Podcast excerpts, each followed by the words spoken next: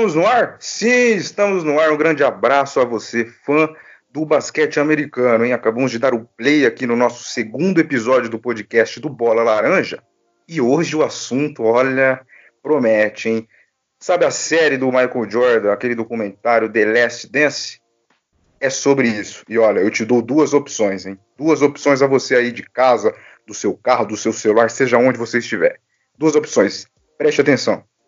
Ou vocês pausam agora o nosso podcast e vai assistir a série para entender tudo certinho, ou ouça primeiro os nossos comentários para depois interligar com a nossa série, a nossa série não, com a série lá do grande Michael Jordan, que eu acho que vai ser mais interessante para você pegar o link aqui com a gente, tá certo? Antes de eu apresentar os nossos colegas que farão parte desse segundo episódio, eu vou te convidar primeiramente para ir lá no Instagram e seguir a nossa página lá do Bola Laranja, hein, ó. É arroba bolalaranja.oficial. Arroba bolalaranja.oficial.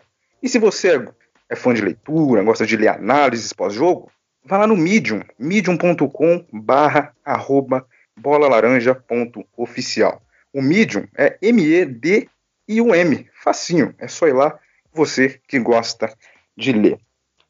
Bom, um assunto interessante também, porque foi do nosso primeiro podcast, e vale sempre ressaltar, porque agora já é de uma forma oficial, a NBA estará de volta dia 31 de julho, oficialmente já. É, então já está tudo certinho, é, a rapaziada vai ficar tudo ali junto, ali no, ali no complexo da Disney, né? Vai ficar com os funcionários, todo mundo vai ser testado. Se alguém tiver com coronavírus, não vai parar. É, os comissários vão só isolar a pessoa e vai seguir. Não tem como mais, é oficial. A NBA estará de volta no dia 31 de julho e as datas vão estar todas atropeladas aí. E para falar rapidinho sobre isso, eu já vou apresentar os nossos comentários, os, os nossos comentaristas, né, para dar essa pincelada aí. André Fantato, como é que tá o senhor, hein, meu caro? Como é que tá aí? Gostou dessa notícia aí de, do dia 31 de julho? Boa noite, Anderson. Boa noite aos nossos amigos aí, ouvintes do nosso podcast do Bola Laranja. Cara, gostei. Acho que, como fã do basquete, é, gostei bastante da notícia. É bom, sempre importante frisar de que a gente fala isso baseado em que é, todos tenham saúde, tudo esteja caminhando lá nos Estados Unidos para uma flexibilização maior da pandemia, algo que a gente espera né, e já tem visto acontecer. É, claro que a gente não quer o esporte à frente de, da saúde, de nada, é sempre importante a gente colocar isso daí. Gostei bastante, acho que é, vai, ser, vai ser legal, vejo que tem algumas coisas aí que, que vão ser bem diferentes. Né? Um exemplo, eu estava dando uma lida, se não me engano, uma matéria da CBS dos Estados Unidos, referente a quem ganha e quem perde com essa volta. Né? E quem está lá em cima, né? Quem, quem se manteve no topo, Lakers, no caso do lado oeste, Bucks, no caso do, né, do lado leste, acabam perdendo. Aí eu concordei com essa matéria, porque você não vai ter o mando de quadra, né? Eu acho que o mando de quadra de poder jogar em casa, perto da torcida, então você vai ter aí uma série de sete jogos e pelo menos até hoje, né? Que a gente está gravando aí é, no dia 8 de junho a gente não tem nada sobre isso, né? Que vai ter alguma vantagem ou não. Então vai ser bem interessante, vai ser bem bacana. É, claro que isso vai ser igual para todo mundo, mas os times que tinham essa vantagem, né, de um eventual jogo 7 decidir em casa, começar com dois jogos em casa, como é o início de todas as séries, isso não vai acontecer. Então vai ser bem bacana. Vamos esperar aí, e dia 31 de julho tem bastante para acontecer. Mas hoje o nosso assunto é sobre The Last Dance. É, e vocês vão ver aqui daqui a pouco o Anderson vai falar. Eu já queria dar uma alfinetada antes, né? Mas o nosso querido amigo Renan não pôde participar. Ele disse que não ah, não, mas participar. Fica, ó, desculpa te interromper. É, porque não, não, não tem como não interromper, né? Pode ficar à vontade para falar do Renan. É brincadeira, né? É, vamos lá. O Renan, cara, ele, ele, ele tá com o coração partido, assim, de ver, sabe? De querer assistir a série. Ele ainda não assistiu, mas, mas não é porque ele não tá afim. Ele tá afim, mas ele. A hora que ele vê aquele último arremesso ali do Michael Jordan em cima do Utah Jazz, que é o time de coração, ele, ele não vai aguentar. Então, o Renan, ele, ele, não vai ter não vai ter como assistir mesmo. Eu acho que ele falou que vai tentar, que ele vai ouvir o podcast, né? Sendo do, do nosso canal aqui, do Bola Laranja, ele vai, ele vai fazer uma forcinha, mas para ele vai ser dolorido. Então, um grande abraço aí pro Renan que vai ouvir para vai nos ouvir aí logo mais, assim que estiver no ar. Mas vamos lá, vamos lá, Anderson. Vamos dar, vamos dar seguimento aí ao nosso outro querido companheiro, né? É, mas primeiro um grande abraço pro Renan e eu sinto muito, né? Eu não posso fazer nada nesse momento por você, mas eu te desejo melhoras aí, meu caro. Agora, Miguel Olímpio, né, como o André bem frisou, estamos, é, estamos gravando aqui numa segunda-feira, dia 8 de junho, e essa confirmação saiu na última quinta-feira, dia 4, né? Então, algo a pincelar aí sobre a confirmação da volta da NBA no próximo dia 31. Um grande abraço, Miguel Olímpio. Bom, boa noite, Anderson. Boa noite, André. Um abraço a vocês aí. Um abraço para quem está ouvindo a gente. Cara, eu gostei principalmente porque vai voltar só no fim do próximo mês, né? Como bem eu frisei na, no nosso último episódio, eu estava preocupado com a volta antecipada muito precoce, né? E os caras viram que não era a melhor decisão voltar agora e deixaram para o final do mês. Eu acho certo, acho viável, principalmente o, o método de, de, de, testagem, de amostragem, também de, de, separar aqueles que têm ou não Covid, né, caso o André falou que só vai. Aliás, você falou, né? Só vai deixar a parte aquele que tiver infectado, né? E colocar tudo num lugar só, acho que fica justo para todo mundo, fica neutro, entendeu? Para mim foi a melhor decisão que eles podiam ter tomado. Agora é só esperar para ver e ficar controlando a ansiedade. Ô Anderson, antes de, de, de, de, acabar esse assunto, cara, eu só queria dar um, um, falar uma coisa que eu acho que vai ser engraçado, cara. Eu acho assim, é, eu vi hoje, né, é, que a NBA vai fazer o seguinte, para todos que furarem né, esse isolamento, ou seja, saírem ali do hotel, da, da região que foi colocada é, para se disputarem os jogos, né? é, vai ser colocado em quarentena num período de 10 dias. O jogador, o treinador, ou quem quer que seja. Aí você imagina, cara, você tem aí uma, uma final entre Lakers e Bucks, vamos colocar assim, né? Os dois que estão em primeiro. E, e aí o LeBron vai dar uma passeadinha lá em Orlando, cara. Vai dar uma passeadinha e aí anuncia lá, ó.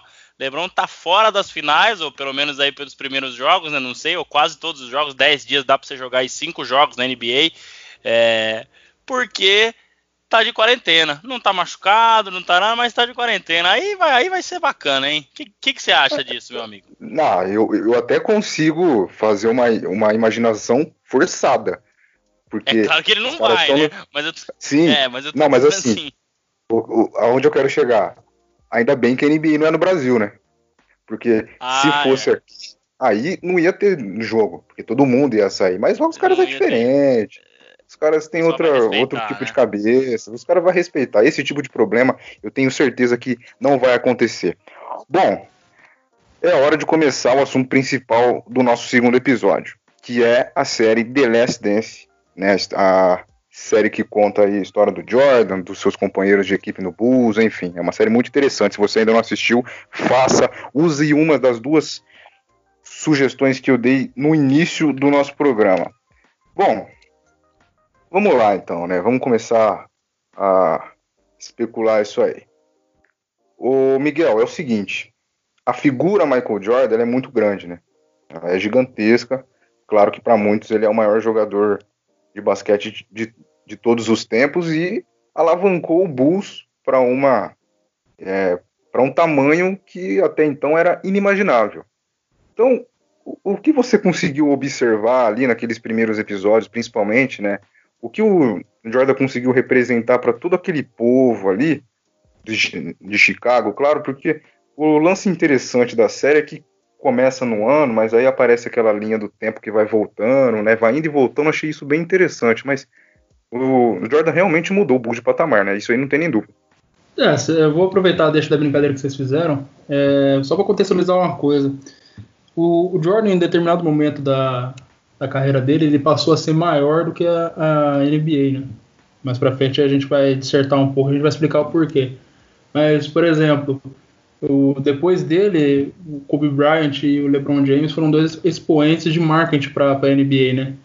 É, e nesse, exercício muito difícil de acontecer realmente, eu acho que a NBA ia adiar as finais caso ele fizesse essa, essa atitude errada aí, entendeu? De sair na quarentena. Coisa que ele não vai fazer, mas se porventura é, fizesse, ele não, ele não ficaria fora da final só por causa disso.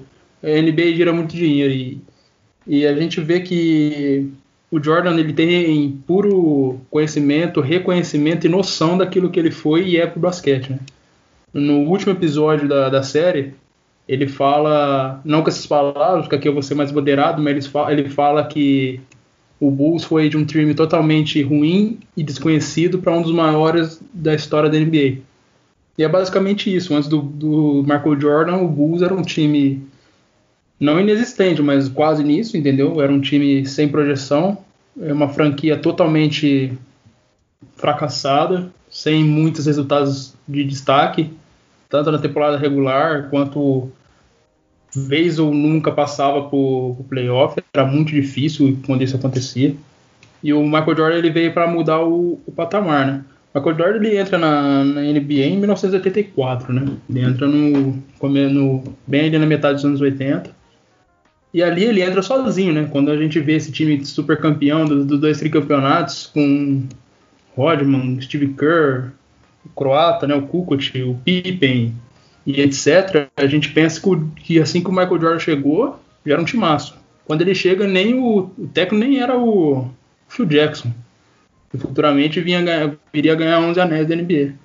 O técnico era outro. Então, o Michael Jordan, ele literalmente chega sozinho. Só que a partir do momento que ele chega, ele já muda de patamar o jogo, o time, o campeonato. Ele, ele, é, ele é desculpa, ele é escolhido o melhor rookie, rookie, né, que fala, melhor novato da liga.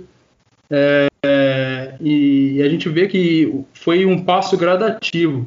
Se eu não me engano, o Scott Pippen chega dois anos depois, através de uma parceria com uma outra franquia, que na verdade o, o Pippen não viria para Bulls, ele viria para uma outra franquia que fez uma, uma uma parceria, um combinado com o Jerry Krause, que se tornou um, um dos melhores gerenciadores de equipe, mas também um dos piores em relacionamento. A série mostra claramente que o time não gostava dele, só que por profissionalismo, por vontade de colocar o Bulls num patamar acima, próximo de Lakers, próximo de Celtics, o Jordan e outros jogadores falam que o Larry Bird e o Magic Johnson eram inspirações para eles, tanto para bater recorde tanto quanto para nivelar os três times. O Jordan, em determinado momento, ele fala que o, Bird e nem o Magic Johnson conseguiram um tricampeonato, e é por isso que em 93 ele vai na sede para conseguir o terceiro título seguido, para ele se colocar maior do que os dois.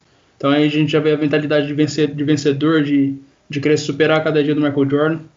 Só que, voltando ao estudo do Jerry Krause, ele era um cara bastante inteligente, bastante astuto. Ele sabia o momento certo, a hora certa para ir nos, nas franquias, ir nos outros diretores, outros gerenciadores das franquias para conquistar os melhores jogadores. A sedução, sabia fazer contrato, tanto que o Pippen se tornou uma barganha pro, pro Chicago. Em determinado momento, o Pippen ele era o segundo maior jogador da liga, terceiro, não saía do pódio junto com o Marco Jordan e ele era barato para a equipe. O retorno que ele dava era muito gigante em comparação ao salário, foi uma das coisas que mais bateram na tecla na série. Porém, vale lembrar que todas as coisas más ditas pelo pelo não, ditas por por os atletas também, em alguns momentos o Phil Jackson, até mesmo o dono do, do time, que também era, era associado a, ao time de, de, beisebol da cidade, Chicago White Sox, é, eles criticam muito a personalidade do, do Jerry Krause, mas vale lembrar que infelizmente ele não está aqui para se defender, né? E fica difícil a gente ter um, um, parecer dele, né? Se tudo que fala é verdade. Mais pra frente a gente vai falar que alguns tiros da série saíram pela culatra. Né? O Michael Jordan falou algumas coisas que, que por muitos não é, não é dita verdade. Recentemente, numa uma amostragem do UOL, de uma reportagem de algum veículo dos Estados Unidos. Ele pincela com um dos diretores da, da série que a série é baseada em fatos reais, mas com pitados de ficção. Então a gente pode colocar em dúvida algumas falas aí do Michael Jordan. Mas no sentido de, de jogo, do que ele mudou para a franquia, isso é inegável. Porque é, o Michael Jordan, ele era um, além de um jogador, ele era um, uma grife dentro da liga, né? Ele era um cara que trazia muito dinheiro consequentemente, audiência. É, Para aqueles que viam a liga ocasionalmente ele era uma, uma diversão, um entretenimento. Então, quem ficou depois da aposentadoria do Jordan, em 94, foi aqueles fãs assíduos de basquete. Em reportagem recente do UOL, né, eles falam que a liga perdeu a audiência. Né? Tem um livro de um, de um brasileiro falando sobre a construção da NBA em toda a carreira do Jordan até 1998. O livro termina falando da temporada 97-98, assim como a série. Mas esse livro é totalmente diferente da série. Ele fala realmente do crescimento da NBA, da NBA, desculpa, é, alienado ao talento do Jordan. E, e, um, e no, na final, se eu não me engano, de 95, ou 94 ou 95, não vou saber precisar agora, não, não me lembro de cabeça. Foi o momento em que o O.J. Simpson ele estava fugindo da polícia é, aquele crime que depois ele foi inocentado e tudo mais, como a gente sabe, muita gente sabe. Só que nesse momento ele estava da polícia a carro e nesse, e nesse dia, nessa hora, coincidiu com um dos jogos da finais da NBA, né? E a NBA ela foi relegada a um canto de tela inferior na, na transmissão oficial da NBC, se eu não me engano. Ou seja, o, com o Jordan fora da liga, o, a perseguição ao, ao O.J. Simpson, desculpa, era muito mais rentável do que o, a final da liga, algo que é totalmente inimaginável com o Jordan em quadra. Só por isso a gente vê o tamanho do que ele foi, daquilo que ele é, né? de toda a transformação do, do Bulls, que a gente vai falar mais um pouco, o André vai pincelar algumas coisas também. E para mim esse é o fato maior, né, que da importância do Jordan para a NBA, que é quando ele saiu, uma perseguição de carro era mais importante do que ele. É, até porque o André, o Bulls, falando é, só dele assim, não foi bem na hora, assim, não foi bem perto, assim, essa mudança de patamar, né? Porque se a gente for ver, o Jordan foi draftado em 84. Né? Ele foi a terceira esco é, escolha do Bulls, né? Fazia lá na, na Universidade da Carolina do Norte. Mas o Bulls bateu na trave esses anos, né? Não foi uma coisa assim rápida. Teve que esperar um pouco. Ainda teve que sofrer mais um pouco, né? Com algumas coisas. Aí acho que se, por, por exemplo, 84, aí o Miguel citou o Pippen, que foi draftado em 87. Então, enfim, acho que foi válida também essa paciência que todo mundo teve para esperar, né? Que ele seria um talento ali um pouquinho depois. É, Anderson, eu acho que é difícil é, um time, mesmo que tenha uma estrela do tamanho do Jordan, que talvez lá em 84, 85, ali o início dele é, ainda não era é, tudo isso que veio a ser, né, apesar de já ter começado, claro, né, vindo da faculdade de, de, Carolina do Norte com todo esse status, mas é difícil o time é, já ser campeão, já ter o time pronto, já ter é, tudo ali. É, é na NBA é muito difícil. Então, acho que o Jordan passou por isso, como muitos outros é, atletas passaram, muitos outros jogadores da NBA passaram. Você tem, claro, alguns exemplos de, de campeões de primeiro ano, segundo ano e tal, mas muitas vezes não são as, os jogadores que decidem, os jogadores que, que vão lá e pegam, põem a, pegam a bola, vai para dentro e decide, entendeu? Não, geralmente é, você tem ali, eles podem ajudar e tal, mas não, não é bem assim que funciona na NBA. É, tem um tempo para tudo isso acontecer. Então, no Chicago Bulls, é, você tem lá os primeiros anos do Jordan, onde o time era uma franquia como qualquer outra hoje, né? Que a gente pensa que não tem título, uma franquia sem muita expressão, apesar de um mercado grande que é Chicago.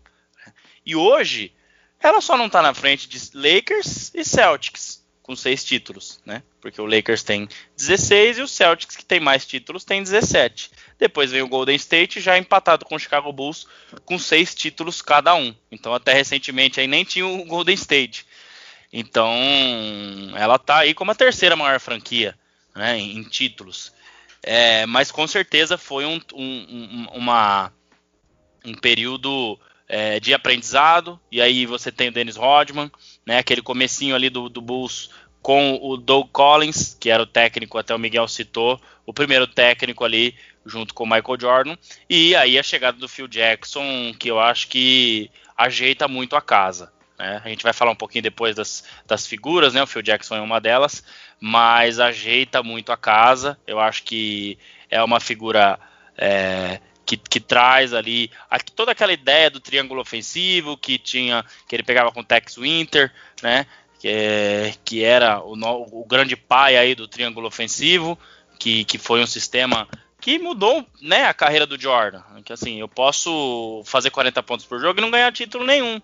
Mas eu posso fazer 32, 33 e ganhar títulos. Então, o Jordan competitivo que foi, é, claro que entendeu isso. Então, eu acho que é super normal, né? Esse tempo ele existe mesmo e, e isso só mostrou o quanto o Jordan foi grande. E, e, e, na verdade, eu acho que a maior grandeza dele nesses, nesses tempos, né? Na verdade, não é de ganhar um título, dois, né? É, eu acho que é de vencer seis títulos. Né? E você ser tricampeão e depois aposentar, voltar a ser tricampeão de novo. E por os títulos, pelas decisões, por tudo que ele representou, é, eu acho que a imagem dele vinculada à liga é muito grande, né? A, a, marca que ele tem, né? Hoje consolidada Air Jordan, né? na, na, época Nike Air Jordan, né? Então hoje é uma subsidiária da Nike. Isso também, com certeza, é, mudou muito o patamar, né? Trouxe muito a imagem dele, né? Aos tênis, aquela cultura, né? Dos tênis e tudo mais. Então é uma imagem muito grande. Né? Não, não tem assim é, algo que chegue perto do que foi, principalmente naquela época que a gente não tinha rede social e tudo mais. A gente via é, na série a gente vê o alvoroço que era em cima do Jordan. Né? A gente tem outros personagens, como eu falei que vamos citar, mas assim é difícil você pegar a série e fugir de Michael Jordan. Né? E gostei bastante, acho que é, retrata muito essa imagem dele, que talvez para muitos que assistem hoje, a gente tem muito fã do LeBron James, a gente tem muito fã do Golden State Warriors, talvez muitos, o pessoal mais novo não tenha muito essa, essa visão né, do que foi Michael Jordan. E isso trouxe muito é, é, para o pessoal entender o que foi. Né. Eu mesmo é, era muito jovem, não acompanhava o basquete ainda na época, até por ser muito jovem. Lembro de pouca coisa, o filme do Space Jam, claro, como era criança e tudo mais. Mas assim que eu comecei a me tornar um fã de basquete, eu tive que fazer essa lição de casa de ver o que era o Michael Jordan. E realmente, assim, essa série só enfatizou tudo aquilo que eu já achava e aumentou ainda mais a, é, essa paixão, essa imagem dele. Então, cara, a, é, a imagem dele é algo é, que representou muito para o basquete, representou muito para a NBA, ajudou muito a NBA a se globalizar também. Então acho que é, a série, apesar de ter Chicago Bulls, é, seis títulos, né, a última dança, né, é, não mostra só a última dança, né, acaba mostrando todo, toda a trajetória ali, Jordan e tudo mais, mas a série ela é em cima do ícone Michael Jordan aí. É, aproveitando a deixa do, do André, né? É, ele falou do Space Jam, né, que, que, é um filme clássico que o SBT cansou de represar nos anos 2000. E eu sou nascido em 1996, né? Eu não vi nada do Michael Jordan ao vivo. Mas eu cansei de ver as jogadas do, do, do Michael Jordan, jogos, melhores lances, afins. Eu fiz minha lição de casa, assisti muito videotape dele e um dos episódios fala fala do do Space Jam, né, do filme que ele fez parceria com a Warner Bros. E a Warner fez um complexo inteiro para ele poder treinar, porque as gravações foi no verão no verão americano, né? Foi no foi uma sim. Intertemporada, né? E ali é, ele chamava ser, os né? jogadores. Do jeito que é, era, não tinha nem como, não, tinha nem como ser, não né? ser. Né? Não tinha. E o que eu achei mais interessante, o mais interessante foi ele chamar os outros jogadores da liga. O cara ele gravava das 7 às 7, até mais, depois ia jogar uma partida de 4 quartos de 2 minutos. Entendeu? O cara, o cara tinha a vontade de vencer. Entendeu? É, a responsabilidade em cima do que era o principal dele, ele nunca fugiu, né? Eu vou gravar um filme aqui. É, fugiu, acho que não é nem a palavra, mas ele nunca deixou em segundo plano. Não, o primeiro plano sempre foi jogar e vencer. Claro que o filme né, tem todo o interesse comercial, mas eu concordo. Eu acho que isso Ele também foi um ponto bem legal. Exato. Isso foi um ponto é. bem legal para mim né, nessa questão da série e saber. Né, o, LeBron gravou agora o Space Jam 2, também tem algo parecido. Não procurei muito para saber exatamente como foi, mas esse do Jordan, muito, muito bacana mesmo. eu acho, eu acho mais, o mais interessante é que nessa, nesse entre, esse entreveio que ele fez o filme, né? Ele, ele tinha recém voltado para a NBA, né? Ele tinha acabado de sair do, do time de beisebol, né?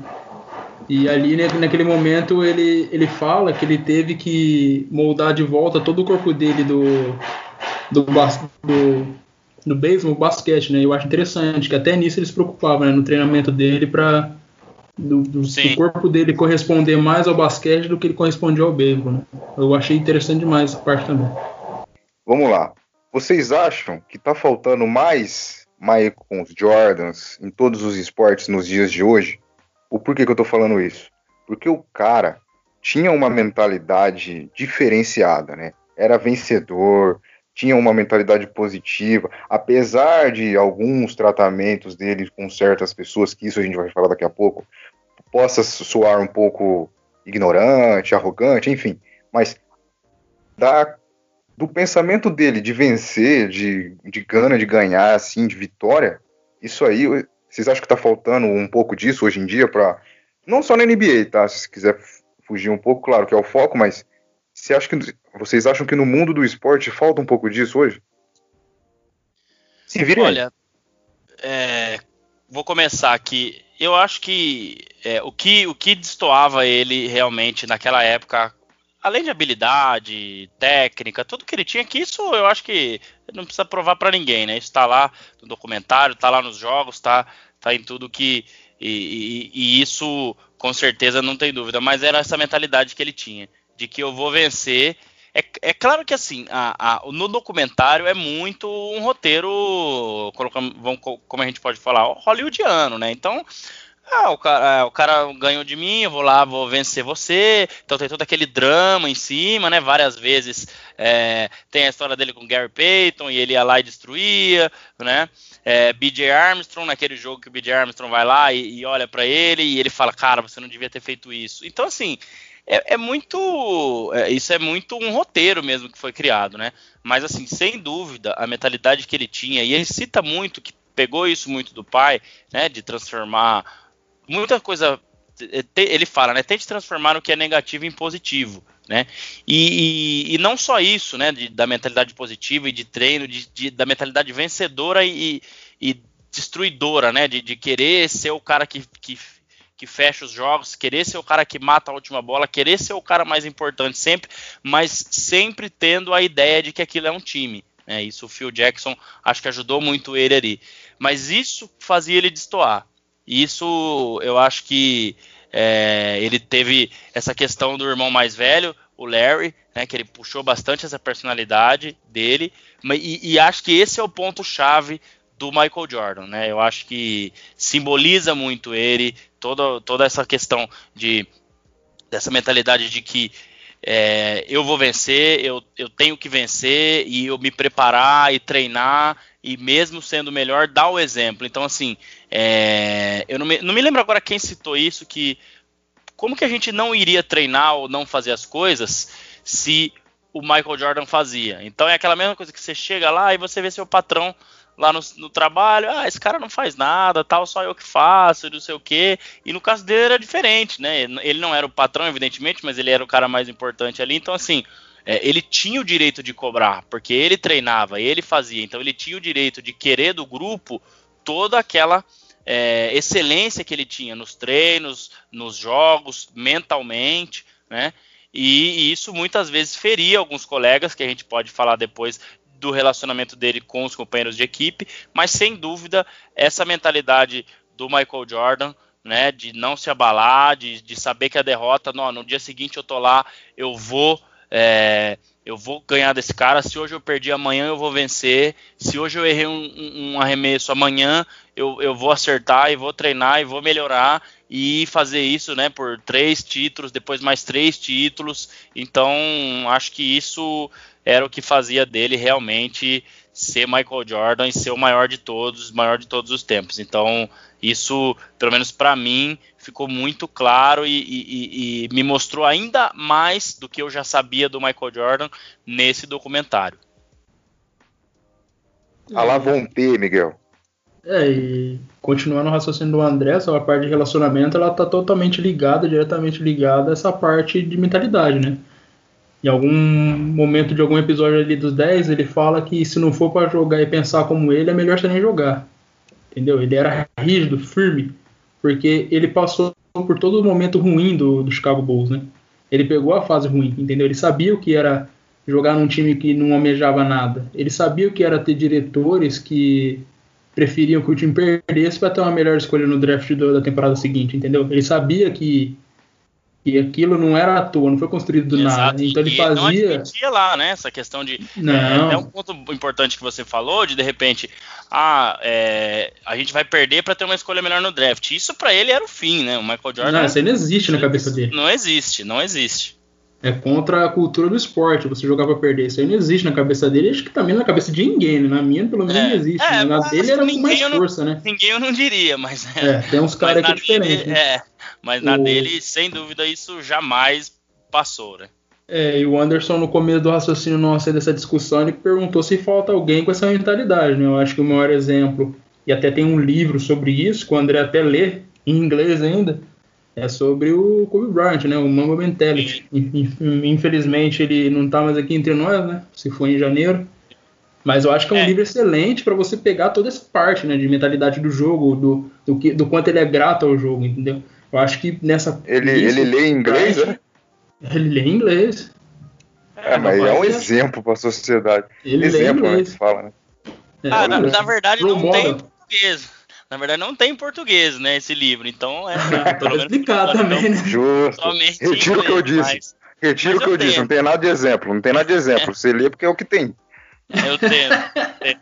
Mas assim, é, é, eu vejo que o, o Kobe ele copiou muitas coisas do Michael Jordan. Ele se espelhou muito, né? Que era o ídolo dele e, e isso é mostrado na série também, naquele episódio é, onde mostra aquele primeiro All-Star Game é, em que o Michael Jordan e o Kobe Bryant se enfrentam, né? Mas assim, é, eu acho que eu já li o livro, né? Inteiro, The Mamba Mentality, é, comando, recomendo para todo mundo. Muito, muito bom mas eu acho que a mentalidade do Michael Jordan e, e ela estava um passo acima. Do, a do Kobe Bryant, claro, né? O que eles chamam de work ethic em inglês, né? Que seria você estar tá ali todo dia, trabalhar, se dedicar. O Kobe Bryant era muito, muito fera nisso, era muito, se sobressaía realmente, né? E cobrava dos companheiros quase que igual do Michael Jordan. Mas eu acho que nessa, nessa questão de mentalidade, de, de treino, de estar tá sempre ali, de que hoje eu perdi, amanhã eu vou ganhar, e de eu acho que o Michael Jordan realmente sobressaía, né? É, e para complementar essa parte de mentalidade entre os dois, coincidentemente o personal training de ambos é o mesmo, né? Tem uma entrevista desse, desse cara, que agora me fugiu o nome, infelizmente. Ele fala que pro cara se dar bem com ele e ele gostar do cara, ele tem que ser tão maluco quanto ele, né? Fucked up, né? Que ele fala, né? Em termos em inglês. É, e ele fala que, que, em 10 minutos de conversa com o cara ele consegue identificar se ele é louco bastante que nem ele, porque o, tanto o Michael quanto o Kobe, ele, os, os dois é, você tinha que mandar ele sair fora da quadra do treino, manja. Não, não, não mandar o, o cara ficar na quadra mais tempo a melhorar. Não, você tinha que mandar o cara embora. Então você vê que, que, que os dois são exemplos no, no basquete. Aí o André falou para fazer um, um é o paralelo. Tim, Tim, Grover, né? Que, que é Tim o... Grover, o próprio. Isso, Tim que ele é. é... Eu, eu, eu, confesso que não, não, não, sabia que era o mesmo treinador. Você tá me dando é uma, uma, uma, uma notícia aí que eu não, não, não tinha me atentado, né? Mas, mas Essa bacana. entrevista tem no YouTube, cara. Tem um especial de um, de um, canal no YouTube falando da mentalidade do Michael Jordan. Legal. O Tim Grover e... aparece bastante no, no, no na série, né? No The Last Dance. Todos é, os episódios, a quase todo momento. Acho que é o segundo é. que mais aparece. É, é. E só para finalizar, pelo menos da minha parte aqui desse raciocínio, por enquanto, fora do espectro aí da, do basquete, eu acho que o que mais aproxima do, do Marco é o Cristiano, né? O Cristiano Ronaldo no futebol, mas isso é outro, outra outra coisa, outro, sim, outro sim, tipo de jogo. É, é, eu, ia, então, eu, ia eu acho que a mentalidade pro basquete é um pouco mais. tem que ser um pouco mais forte, porque é muito mais jogo do que futebol, muito mais pressão, você entendeu? É, a torcida tá ali no pé da quadra, literalmente, estádio tem um que é mais aberto, um que é mais fechado, então eu acho que a mentalidade do, do Michael Jordan e do Kobe Bryant tem que ser um pouco mais acima do, do, do, do que é o Cristiano. Lógico, no esporte dele, o Cristiano é referência em mentalidade, ele é o atleta, né? Mas, Sim. comparando as duas coisas, eu ainda fico a mentalidade dos dois dentro do basquete. LeBron é, James eu... tem um pouco disso também, mas acho que é um pouco abaixo. Sim. É, eu ia falar do, do, do, do dessa questão do Anderson, né? Que na verdade a gente se alongou aí em outros assuntos de, de tão bom que é a série. É, fazer o quê, né? Assim, fazer o quê, né? Eu, eu, acho que hoje é um pouco diferente. Eu acho que o LeBron James, ele, claro que tem uma mentalidade é, muito. Né, muito positiva, muito vencedora também, e muito, mas não é aquela mentalidade de, por exemplo, ah, eu vou fechar esse jogo, eu vou finalizar, eu vou ser o cara, eu vou decidir entendeu? Eu já vi por várias vezes o LeBron James passar a bola em momentos é, finais, e isso para mim não é um demérito nenhum dele, tá? Não tô aqui julgando de jeito nenhum, porque o que, que acontece é a talvez assim a característica principal do LeBron James, apesar de pontua, de ser um, um, grande pontuador, né, ser o terceiro maior de todos aí, é, é o passe, entendeu? É encontrar um companheiro livre, ele sempre teve isso, e agora no final da carreira é, também isso continua, então acho que tá aí essa diferença, né? E o Michael Jordan, assim, apesar da gente ter visto algumas é, vezes em que ele passou a bola ali e tal, mas na maioria das vezes, ou na grande maioria das vezes, esse era é, a mental, essa era a mentalidade dele. Como eu falei, sem comparação nenhuma. LeBron James também é um, um monstro disparado, mas tem essa questão entendeu? E, e, o LeBron James, até por entendimento dele próprio, em alguns momentos, ele vai achar o companheiro mais bem colocado, ele vai chamar a atenção da defesa e passar a bola, então isso cada um de cada um. Mas com certeza, né, o Cristiano Ronaldo no futebol também é um grande exemplo de mentalidade, de, de trabalho, de querer vencer, né? Venceu três Champions League é, e tudo mais que a gente é, seguidas aí comparando um pouco com o Chicago Bulls, então sem dúvida nenhuma. Eu acho que tem grandes exemplos, mas eu acho que eles ainda estão abaixo do, do nosso querido Deus né, do basquete, Michael Jordan. É, então, então eu chego à conclusão que realmente falta pessoas com essa mentalidade, porque vocês dois falaram e só citaram dois, que é o LeBron James e o, e o Cristiano Ronaldo. Mas se a gente for pensar no mundo do esporte, né, falar dois caras só, eu acho um pouco triste isso. Mas vamos ver o que acontece daí em diante. Porque agora é o seguinte: o Bulls, em toda a sua história, e principalmente nessa época que, que o documentário e a série conta, teve alguns adversários ali que, olha, só faltava sair sangue se é que não saía, né? É, a gente fala do Pistons, do Pacers, do Jazz, mas como tudo se iniciou foi contra o Detroit Pistons, né? Mais exatamente no ano de 89, que até porque é, o Dennis Rodman jogava lá, né? Ele, ele, foi draftado pelo Pistons lá, ele foi a 27 escolha do Pistons em 86 e na final de 89 da conferência, claro, eles já se enfrentaram e deu Pistons. Né? Aquele time era chamado muito de bad boys, que gostava de encarar, de jogar sujo, enfim. Isso foi o que falaram na série, não sou eu que estou falando. Mas aí foi a primeira, primeira batalha entre os dois times que o Pistons saiu melhor, né? Porque aí na final da conferência a equipe de Detroit venceu por 4 a 2 e posteriormente venceu o Lakers na final da NBA por 4 a 0. Aí, aí, aí conta também a primeira aparição do, do Rodman na série, né? Que antes ele era um pouco inimigo aí dos caras que no final acabou juntando. Esses três times para vocês, o Piston sem dúvida é o que mais deu trabalho por causa dos bad boys, né? Bom, já que o Anderson, eu vou começar aí. Cara, eu, eu acho. É, o Jordan fala em algum momento lá daquele do Pacers, aquele jogo 7 é, em 98, né, teve toda aquela história com o Red Miller, né? E, mas eu acho que o Detroit Pistons, é, na verdade, eu não sei se a minha resposta seria o maior, o adversário mais difícil, mas talvez foi o momento de mudança do Chicago Bulls. Não só no, na série, mas é, em algum momento da série, mas no livro do Phil Jackson chamado é, Onze Anéis, um livro muito bacana, muito bom também, escrito pelo nosso grande Phil Jackson. E ele fala que quando eles perdem aquela final de conferência para o Detroit Pistons em 90 e de novo, e eles não conseguem chegar na final da NBA, né, e são dominados ali mentalmente, fisicamente, e aí né, tem até uma cena em que está todo mundo chorando dentro do ônibus, né, na volta, saindo da, do ginásio, enfim, indo para casa. E o Michael Jordan fala ali pro pessoal que, ó, é, aqui acaba essa cena de não vencer o Pistons. O ano que vem a gente vai voltar e a gente vai vencer esses caras. E ali o grupo se fechou. Ali foi um ponto em que o Jordan teve um entendimento maior do espírito de equipe, a equipe entendeu o tamanho do Jordan. O Phil Jackson cita muito isso no livro. Então, para mim, eu acho que o Detroit Pistons, né, de, de Isaiah Thomas, de Dennis Rodman, é, Bill Lambier, com certeza era um time que mentalmente vencia o Bulls. Talvez na técnica ia ser, né, o, o Bulls era mais time. Talvez hoje em dia, do, de como é apitado é, esse, a NBA, diferente dos anos 90, né, as faltas que, que lá atrás não eram apitadas hoje, com certeza seriam marcadas, né, e, e, então tem essa divergência, então isso seria diferente, mas eu acho que ali, mentalmente, né, mostra o Michael Jordan na série se preparando fisicamente para outro ano, sabia que ele precisava ganhar alguns quilos e tudo mais, e aí, né, na, na técnica nem se fala, então por isso os 4 a 0 do ano seguinte, né, 91, onde vem o primeiro título. Então ali, com certeza, o adversário que marcou, né, o Chicago Bulls, onde começou o período vencedor e aí não praticamente não houve mais derrota com o Michael Jordan em quadra. Então, para mim, o Detroit Pistons.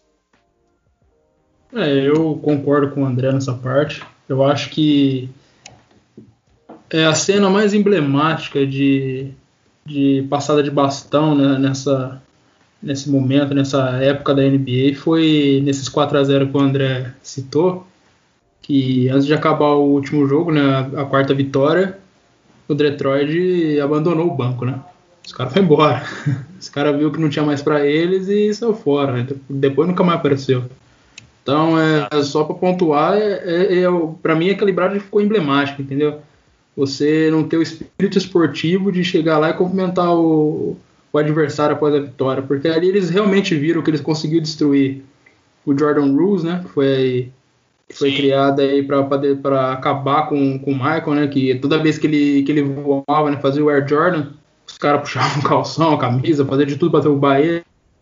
Sim. Era marcação 2 contra 1, um, às vezes fazia aquela marcação por zona, vamos dizer assim, né? Para o pessoal entender. E muitas das vezes também ficava um jogador só, só nele o jogo inteiro. Só que também tinha que ter um rodízio, porque o, o homem não cansava, né, André? O cara, o cara era um monstro fisicamente, tinha que ter uma variação de, de, marcador. Então, para mim, é, é, o que fica marcado. Para mim, também, com certeza, é o, é o, Pistons, sem sombra de dúvida, o time que muda a, a mentalidade do, do, Chicago. Eu acho que também ali naquele momento o, o Dennis Rodman percebeu que, que já não dava mais para ele no Pistons, né? E depois, futuramente, ele vinha jogar no Bulls é, não pode com, com eles, juntos a eles, mais ou menos isso. Mas também foi uma necessidade de time, né? a posição estava carente na época. O Rodman depois se mostrou essencial ao time, mesmo com toda aquela parte de, de, de ser louco, estar tá só naquele mundo dele, se envolver com a Madonna e Carme Elétrica e, e afins, toda, aquele, toda aquela história que quem viu a série sabe, quem não viu vai saber. É, o pessoal teve bastante jogo de cintura para entender que ele precisava daquilo para enxergar, para dar, dar tudo que ele podia dentro de quadra. E depois ele mesmo fala isso, né? Que ele podia fazer tudo que ele pensasse fora de quadra, mas dentro de quadra ele era um monstro. Reboteiro nato, eleito diversas vezes o melhor. Então tá, tinha esse, esse jogo de cintura. Então eu vejo que o Detroit foi tão, tão bom, foi tão ruim quanto bom pro Bulls, né? Porque foi aquele que mudou a mentalidade de quem já estava lá e depois foi um dos jogadores do Detroit veio ao Bulls e continuou a dinastia. Muito bem, muito bem. Então tá aí a opinião dos nossos caras aqui sobre. É, é bem, é bem nítido, né? Fica nítido na, na raiva. Porque o Jordan tem uma cena até que ele fala que ele chega a odiar o piso. Então, já fica bem nítido aí de qual é a preferência desses rivais aí. Agora, a gente vai fazer uma pausa rapidinho aqui, mas a pausa é só para nós, né? Porque aí a gente vai parar um pouquinho para tomar água, né, lavar o rosto, fazer necessidades no mictório, talvez, mas para vocês aí de casa, não. Você que está na sua casa, no seu carro, vendo no seu celular, no seu computador, no, na cozinha, no banheiro, é rapidinho. Vai dar cinco segundos, porque vocês vão escutar a nossa musiquinha e logo mais, daqui cinco ou dez segundos, voltaremos sobre o assunto da aposentadoria do Jordan, porque também é um caso interessante, porque ele, ele se aposentou ali, foi para outro esporte, vocês sabiam disso? Então a gente vai falar isso daqui 10 segundos. Enquanto isso, pausa o nosso podcast, dá uma pausa nele aí, e vai lá no Instagram. Segue nossa página lá, o arroba bolalaranja.oficial, porque lá você vai ficar sabendo de tudo, de, dos bastidores da, do podcast, de quando ele vai pro ar, de quando a gente vai gravar. E para você que gosta de ler, análises, tudo, vai lá no Medium. O Medium vai te deixar muito informado sobre isso. Então você digita medium.com barra arroba bolalaranja.oficial. Até daqui 10 segundos, pessoal.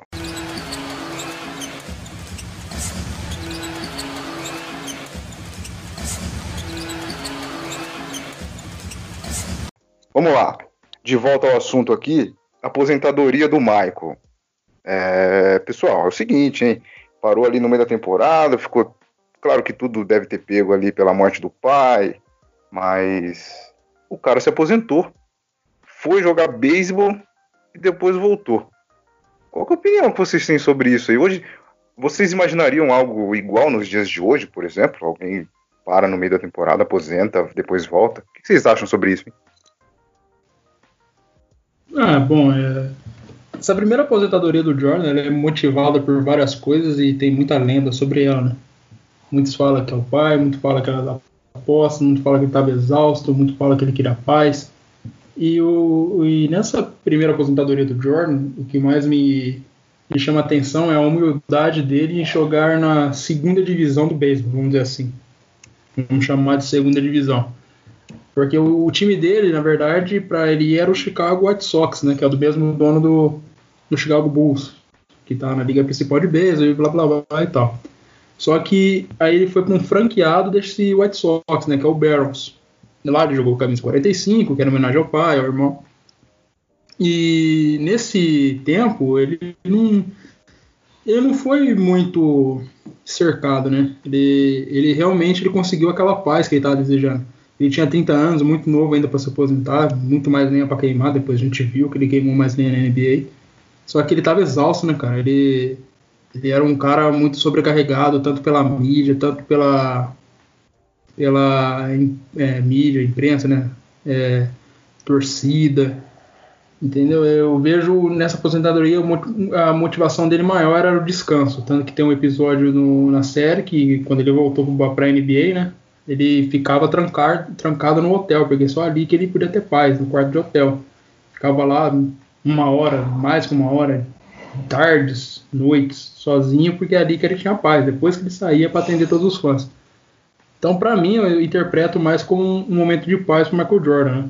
Ali ele pôde ficar tranquilo, aí ele pôde colocar a cabeça no lugar, ver que ele ainda tinha mais coisa para dar para a NBA, aí depois ele volta, é, se recuperar do, do, da perda do pai dele, viver o luto dele, porque a morte do pai dele é tanto bruta quanto inesperada, né?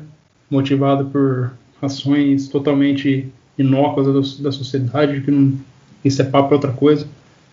E eu vejo mais isso, entendeu? Eu vejo o descanso que ele precisava tanto para o corpo quanto para a mente. E, e ele se mostrou que foi necessário. Hoje em dia é impossível a gente ver um atleta de alto nível, principalmente aquele que é considerado o maior de todos os tempos, dentro daquilo que ele faz, fazendo isso. Hoje não existe, até porque a mídia cairia em cima, né?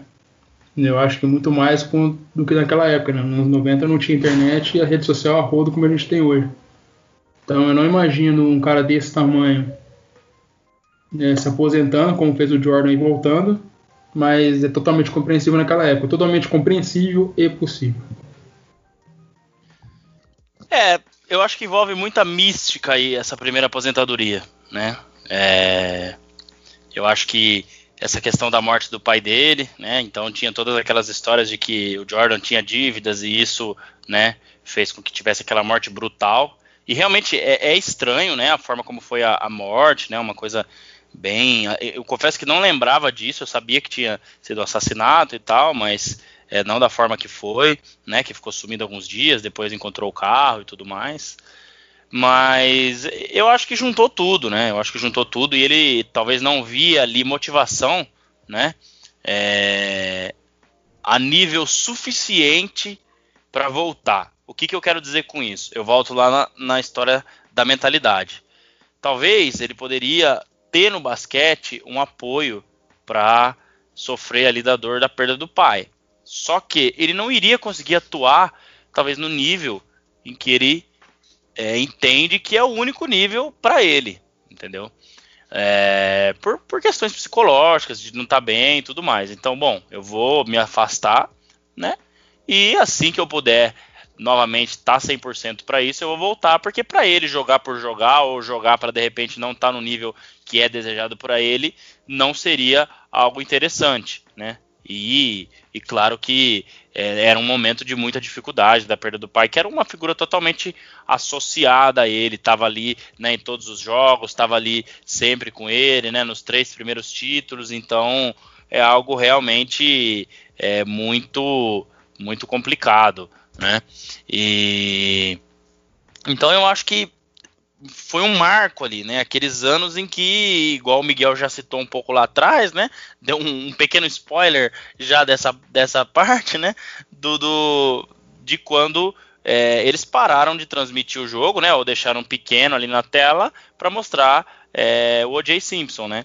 Então isso, sem dúvida nenhuma, é algo é, que a gente viu ali que naquele nesse hiato, né, nessa pausa nos anos de 94 e 95, é, na verdade 94, né, 95 ele até volta e é eliminado, até porque ainda não estava preparado 100% para jogar e o time, né, também tinha sido reformulado e tudo mais.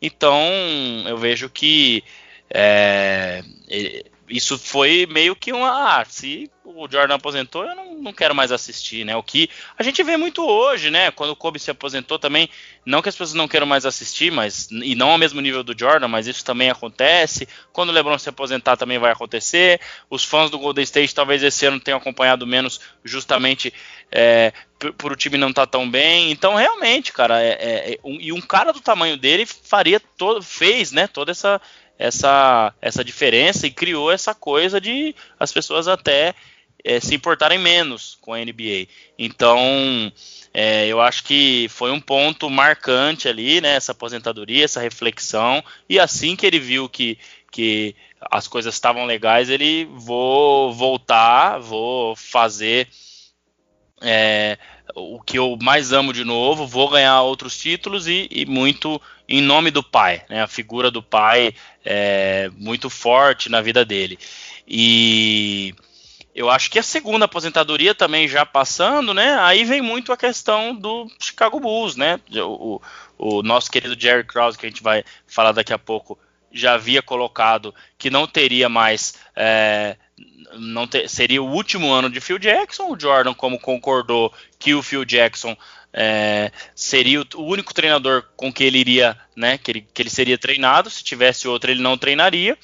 Então, é, eu acho que a segunda nem tem muito o que a gente discutir, né? O Miguel pode até complementar um pouco, mas foram essas as aposentadorias do Jordan e depois ele volta para jogar no Wizards e tal, mas aí já mais velho, já sem a mesma mentalidade ou sem a mesma força na mentalidade ali que ele tinha.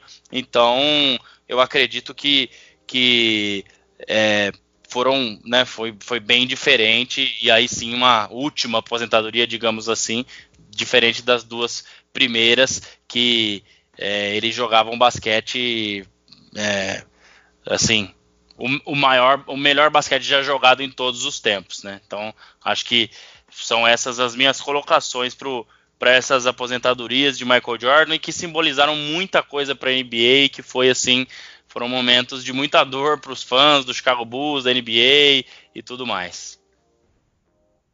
Realmente, realmente. Muito bem, vamos falar rapidamente aqui sobre os, os, os outros personagens né, que, que compõem a série que são denominados como importantes. É, Claro, a gente já falou sobre o Jordan, que foi a terceira escolha do draft do Bulls em 1984, que cursou na Universidade da Carolina do Norte. Aí também temos o, o Scott Pippen, né, que foi draftado pelo Seattle Supersonics em 1987, foi a quinta escolha, né? Ele já estava negociado com, com o Bulls 24 horas Isso. antes, né? A gente já é, sabe disso aí, mas.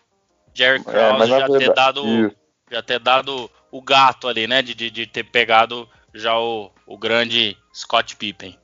É, ele, ele foi recrutado pelo Seattle, mas não tem que falar porque foi oficialmente, né? Mas todo mundo já sabia que ele já estava certo com o Bulls ali. Exato, exato. Um, um, tempo antes. E também tem o cara que é o mais esquentadinho da turma aí, que é o Dennis Rodman, né? Ele foi ele foi draftado pelo Detroit Pistons, foi a 27 escolha da equipe em 1986. Aí participou do time que era denominado os Bad Boys, que já confrontou o Bulls logo em 89 na final, na final da conferência, que o Pistons venceu por 4 a 2 e logo depois venceu o Lakers por 4 a 0 se sagrando campeão da NBA de 89. Em 93 ele foi para o San Antonio Spurs, né? E enfim, em 95 ele chegou ao Bulls para se juntar à galera da, da dinastia aí.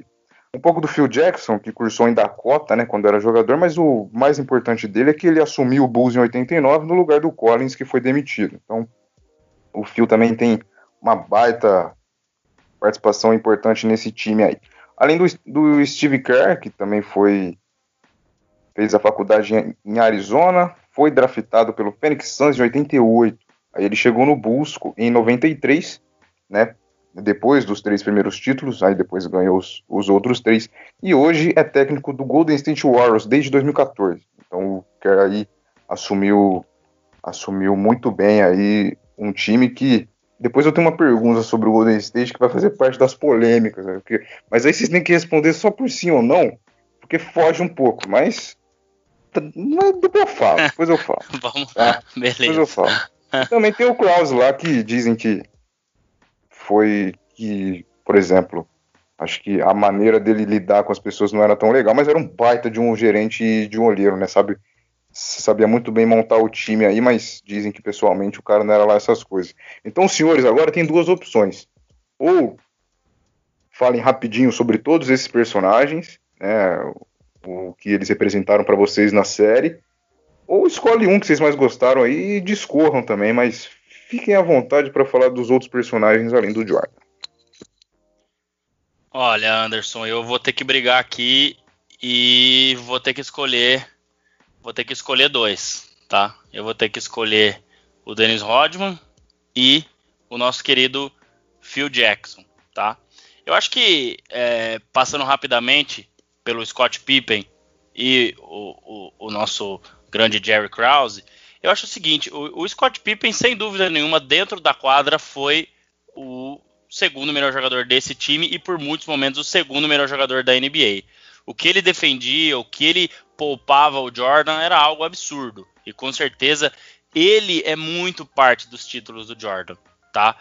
A gente enxerga títulos do Jordan sem o Pippen? Enxerga, tá?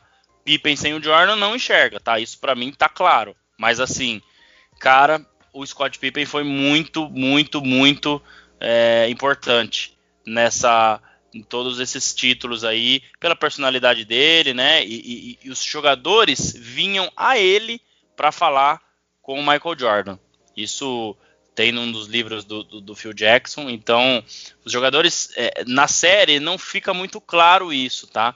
Mas isso é algo que, que acontece. Então ele ele intermediava, ele tinha o Michael Jordan confiava 100% nele, tinha né, ele como um dos caras desse time também. Então ele tem papel fundamental aí, mas é, com certeza dentro da quadra é, é muito muito grande.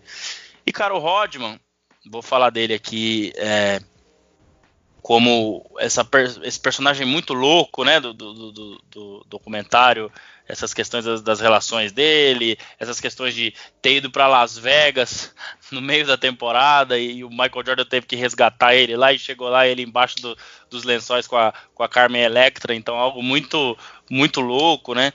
Mas cara, é, tem um documentário também chamado Rodman for Better or Worse em inglês, né? É, não traduzido, né? Não tem tradução. É, tem lá no ESPN é, mais, né? No Watch ESPN, que assim é muito, é, muito bom. É, a, a, história de vida desse cara é uma coisa assim muito louca. O cara a mãe mandou embora, ficou dois anos morando na rua, sabe? E ele nunca teve essa personalidade é, é, de querer prejudicar as outras pessoas, de querer é, de repente ser maldoso. Ele sempre foi um cara muito introvertido, ele sempre foi um cara muito, né? Ele falou que esse período que ele passou na rua, ele é, procurava trabalhos, é, foi trabalhar no aeroporto, ele chegou a roubar relógios, mas para dar para as pessoas, porque ninguém gostava dele, né? Ele era meio esquisitão, meio desengonçadão, então ele queria que as pessoas gostassem dele, né? Então ele até foi pego roubando, mas ele dava esses relógios, nunca vendeu, né? E foi muito sofrido essa toda essa parte do, do começo da carreira dele e demorou, né? Para ele é, virar esse personagem tão louco, né? E até aí no Detroit Pistons ele vira esse bad boy e tudo mais. E aí acontece que ele, é, depois que desmancha o time, que praticamente era uma família para ele, algo que não teve, né? Ele tinha muita dificuldade de relacionamento com a mãe, etc. Então eu acho que é, depois que termina isso, tem aquele episódio que ele tentou se matar e tal. Na série dele conta muito mais detalhes do que no The Last Dance mas é um cara assim que dentro da quadra e para fazer o que tinha que fazer entendia muito bem. Né? Tinha uma personalidade diferente, mas nunca de confrontar com o Michael Jordan. Sempre essa personalidade muito louca, sempre essa personalidade de querer sair e tudo mais, né? De estar tá envolvido em festas, e isso fazia com que ele jogasse, tivesse disposição de estar tá lá, né? Que talvez se ele não fosse liberado para fazer isso, ele não faria. Mas eu acho que é, é um cara que sem dúvida é da, um dos personagens mais legais aí do, da série, tá? Juntamente com o Phil Jackson, que como eu falei lá atrás, que para mim é o maior técnico de todos os tempos, que organizou, que conhecia cada um dos jogadores, que sabia o ponto fraco, o ponto forte de cada um, aonde ele deveria mexer, aonde ele não deveria, sabia lidar com esses relacionamentos, sabia lidar com a figura Michael Jordan, com essas saídas do Rodman, com os problemas extra que o Pippen teve com o Jerry Krause e tudo mais. Então, foi um cara que, além de tudo, ainda colocava ali né, o, a meditação para os jogadores, para todo mundo entrar né, no mesmo ambiente, para todo mundo focar, para todo mundo estar tá no jogo junto. Um cara muito sereno, um cara muito bacana. Então eu acho que o, Phil Jackson é, sem dúvida, é, talvez o cara que deu esse elo. Tá? Não vou falar o cara mais importante porque a gente tem o Jordan e tal, mas o cara que deu esse elo, o cara que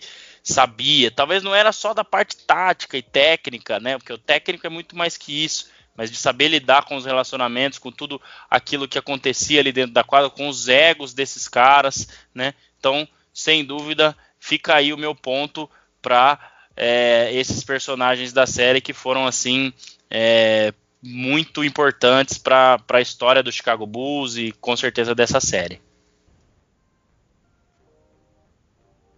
Eu vou fazer coro com o André e vou escolher o Jackson, né, o Phil Jackson, técnico.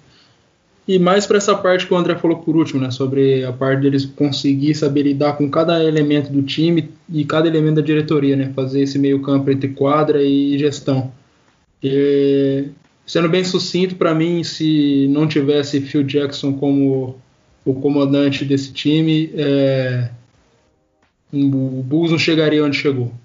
É, e para mim ele é a peça fundamental ao lado de Michael Jordan nessa toda essa engrenagem.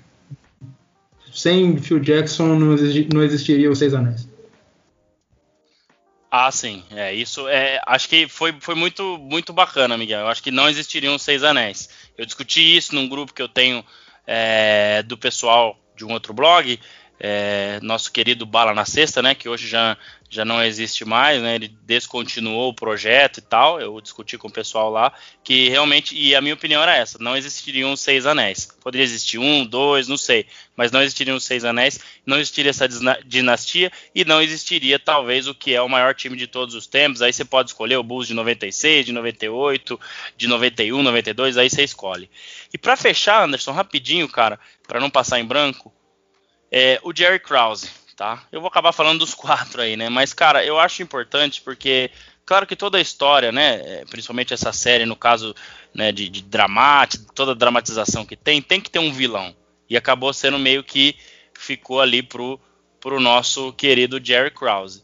E na verdade, cara, assim, é, eu acho que ele realmente tinha uma personalidade difícil, né? Ele era um cara que às vezes não era agradável para todo mundo, mas em determinados momentos ele tinha que ser. Acho que na renovação de contrato, que o, que o, o aumento né, de salário, etc., do Scott Pippen era algo realmente é, importante, mas assim, é negócio. O cara assinou o contrato lá em 91 até 98, né? São sete anos de contrato. É, eu acho que, cara, não tem o que não tem o que fazer, entendeu? É negócio, beleza, o cara merecia, né? O Miguel falou lá atrás, é, ah, o cara ele tinha o, cento, é, o, o, o, número 122 na lista dos maiores salários, ou seja, tinha 121 jogadores à frente dele ganhando mais e um jogador que estava ali no top 3, top 5, como você quiser colocar. Mas infelizmente, cara, o Jerry Krause falou, ó, é, é, era isso. É, centésimo, vigésimo segundo salário, vamos colocar certinho, né? Mas o, o nosso querido Jerry Krause falou: é isso, é negócio, o Chicago Bulls tem os seus interesses também, e então, assim, não tem como, como é, colocar isso como ah, deveria ter dado. Cara, é negócio. No final do dia, tudo isso é negócio, tá?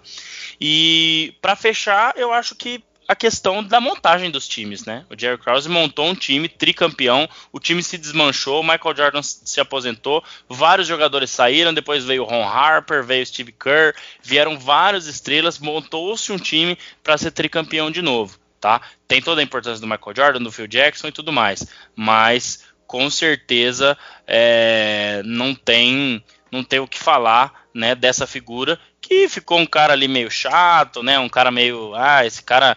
É, e o Jordan tirava sarro dele e tudo mais, seu baixinho e etc. Mas assim, foi fundamental, foi fundamental e merece o, o, todo o mérito também. Então, queria deixar aí essa. essa enaltecer também esse, essa figura que foi muito muito bacana aí e muito responsável por tudo que o Chicago Bulls completou. Muito bem, muito bem. Tá aí uma explanada sobre os outros personagens que fazem parte da série que também são muito importantes. Porém, a série não é só mamão com açúcar, não. Né? Não é só rosas, só flores.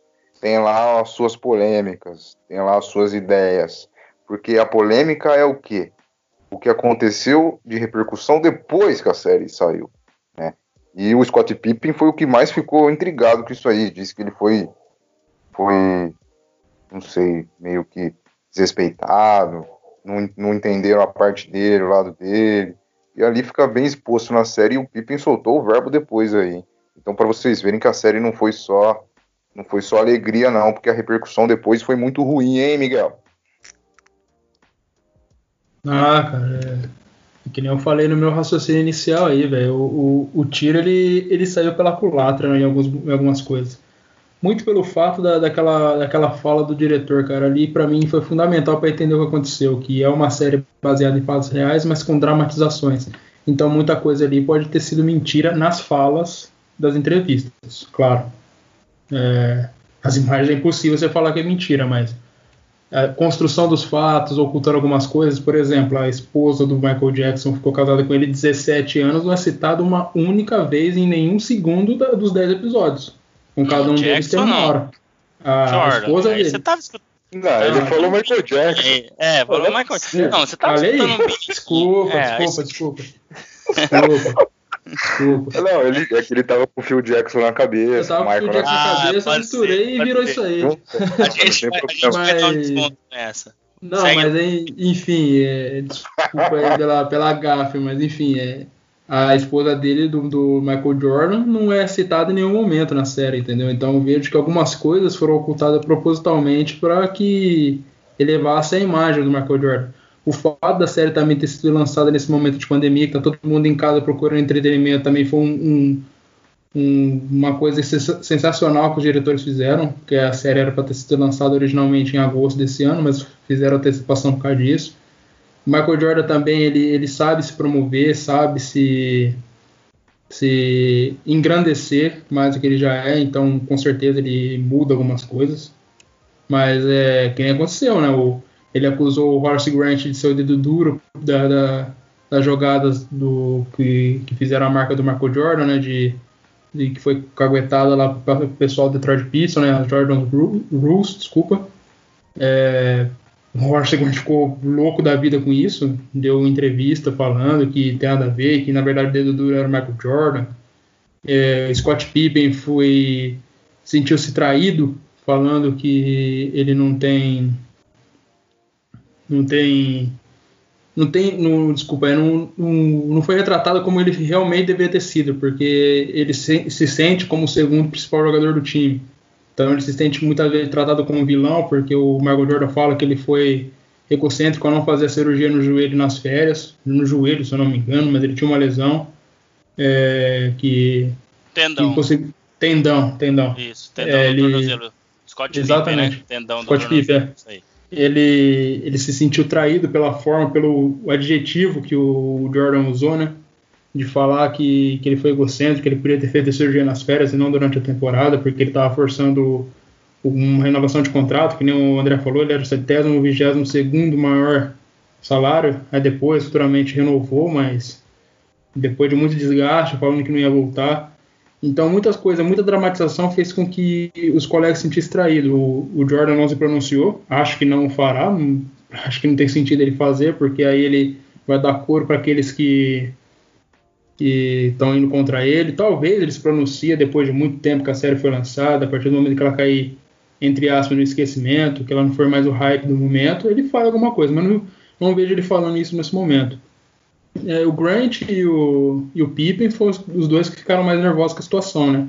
Em determinado momento o Pippen fala que o Kobe Bryant foi morar com o Jordan, apesar de ninguém querer falar e aceitar isso. Então foi um momento que, que o pessoal começou a sair falando pelos cotovelos, falando um monte de coisa, pela insatisfação que o Jordan uh, fez com, com os colegas dele. É, eu acho Rapidíssimo, que assim, André. Vamos lá, eu acho que assim, é, é, é, é, natural, tá? Eu acho que todas as, toda a série isso vai acontecer, né? Eu acho que até faz parte do, do, do, né, do lançamento da série que tenham polêmicas e que as pessoas falem e que encham as redes sociais e até no momento que você não tá tendo jogo, não tendo nada. Então eu acho que assim, o Miguel falou das maiores polêmicas, eu acho que é normal isso acontecer na série, né? E tem a questão com a Isaiah Thomas que a gente falou lá atrás também, a polêmica, né, de deles não se conversarem mais e do Isaiah Thomas não ter participado do Dream Team por causa do Michael Jordan, então o pessoal diz que na verdade ninguém queria ele lá, né? Mas é, o Michael Jordan foi quem pagou o pato, mas com certeza foi, foi o, o, o cara que, que deu a razão dele não estar lá, né? Então eu acho normal, cara. Eu acho que até faz parte disso de que tenham as polêmicas e divergências. Cada um tem o seu lado da história e tudo mais. E o The Last Dance foi mostrado do lado Michael Jordan e não dos outros lados. Isso tá claro e claro que teria que ser assim. Então, essa é a minha opinião para fechar os assuntos aí. É, é isso, é isso, porque o segundo episódio do podcast do Bola Laranja está chegando ao fim. Talvez vai ficar um pouco extenso esse episódio, mas é claro que é, seria muito anormal se não ficasse, porque a série tem 10 episódios de mais ou menos 50 minutos, então tem muita coisa para debater, né? Então, por isso que ficou meio extenso aí, mas não liga não, viu? Porque você pode fazer isso aí na sua casa, é, ouvir fazendo alguma outra coisa, né? Você pode lavar a louça e tá escutando. Sabe quando a gente vai lavar o carro, limpar a casa, a gente põe uma musiquinha para ouvir? Então, coloca o podcast do Bola Laranja. Simples. Não precisa ouvir música. O música já ouviu demais. Então, Aproveita que tá sem nada para fazer na, é. na, na, na pandemia e escuta, né? Escuta, não precisa ouvir música. Ouve música depois. Primeiro, o podcast do Bola Laranja. Gente, um grande abraço a todos. Miguel, o seu destaque final. E você pode também, além de mandar abraço, fazer o que o senhor quiser, também pode citar uma cena aí que te marcou no documentário, só citando só, não precisa explicar não, tá bom? Um grande abraço ao senhor, até a próxima. Muito obrigado pela participação. Bom, Andrew, eu que agradeço a oportunidade, agradeço você, o André aí pela companhia, pelo esse podcast que a gente está fazendo, essa parceria. Agradeço também ao Renan, que hoje não participou, mas vai voltar. E o destaque final é, é, o choro do Michael Jordan após o primeiro título, né, em 91 que ali para mim é o momento que ele ele se faz humano, que ele descarrega todas as energias dele, toda a pressão que está em cima dele, é um choro mais de alívio, de felicidade. E para mostrar para todo mundo que ele também tem sentimentos, né? E um abraço a todo mundo aí que está escutando e segue lá no Instagram, Miguel Underline Olímpio, além do Bola Laranja, claro. É claro, é claro. André Fantato, o, a sua cena preferida da série e um aperto de mão. Bom, Anderson, eu acho que a cena preferida da série já é a cena preferida do Michael Jordan e a cena preferida minha, talvez no YouTube, quando eu procuro sobre basquete, que é o The Last Shot, que é o último arremesso do Michael Jordan, né? É... Quando ele na verdade, todo como se desenha, a roubada de bola em cima do Karl Malone, mostra a defesa do, né, Michael Jordan sempre foi os dois lados da quadra muito bom. É, a jogada que na verdade não seria desenhada para o arremesso dele, mas enfim, e ele vai lá dá aquele pequeno crossover, né, que muitos falam que foi falta, mas isso não fica pra gente e para mim não foi, né, em cima do Brian Russell e e dá o arremesso que ali se encerra é, a trajetória né, do icônico melhor de todos, de todo, de todo é, do, do, basquete e, e, enfim, talvez o melhor atleta dos esportes aí também, né? Então acho que esse é uma, essa é uma cena que me marcou bastante, já conhecia tudo, no documentário tem toda aquela dramatização e tudo mais, então foi a cena mais bacana aí que eu achei e valeu muito a pena ter assistido esses 10 episódios. Grande abraço, Anderson. Grande abraço, Miguel. Agradeço a vocês estarem participando aí do nosso podcast do Bola Laranja. Um abraço para o Renan e vamos em frente, que logo mais temos mais episódios aí. Valeu, um abraço. Muito bem, muito bem. Então eu quero agradecer a todos que estão nos ouvindo, que vão nos ouvir ainda, né? Lógico. E fica ligado aí lá no nosso Instagram, que lá vai estar tudo sobre as próximas edições do nosso terceiro podcast que vem logo mais. Hoje, neste segundo, falamos sobre o The Last Dance, o documentário do Michael Jordan. Isso tudo comigo, Anderson Pinheiro, Miguel Olímpio e André Fantato. Fantato. Um grande abraço a todos, até a próxima.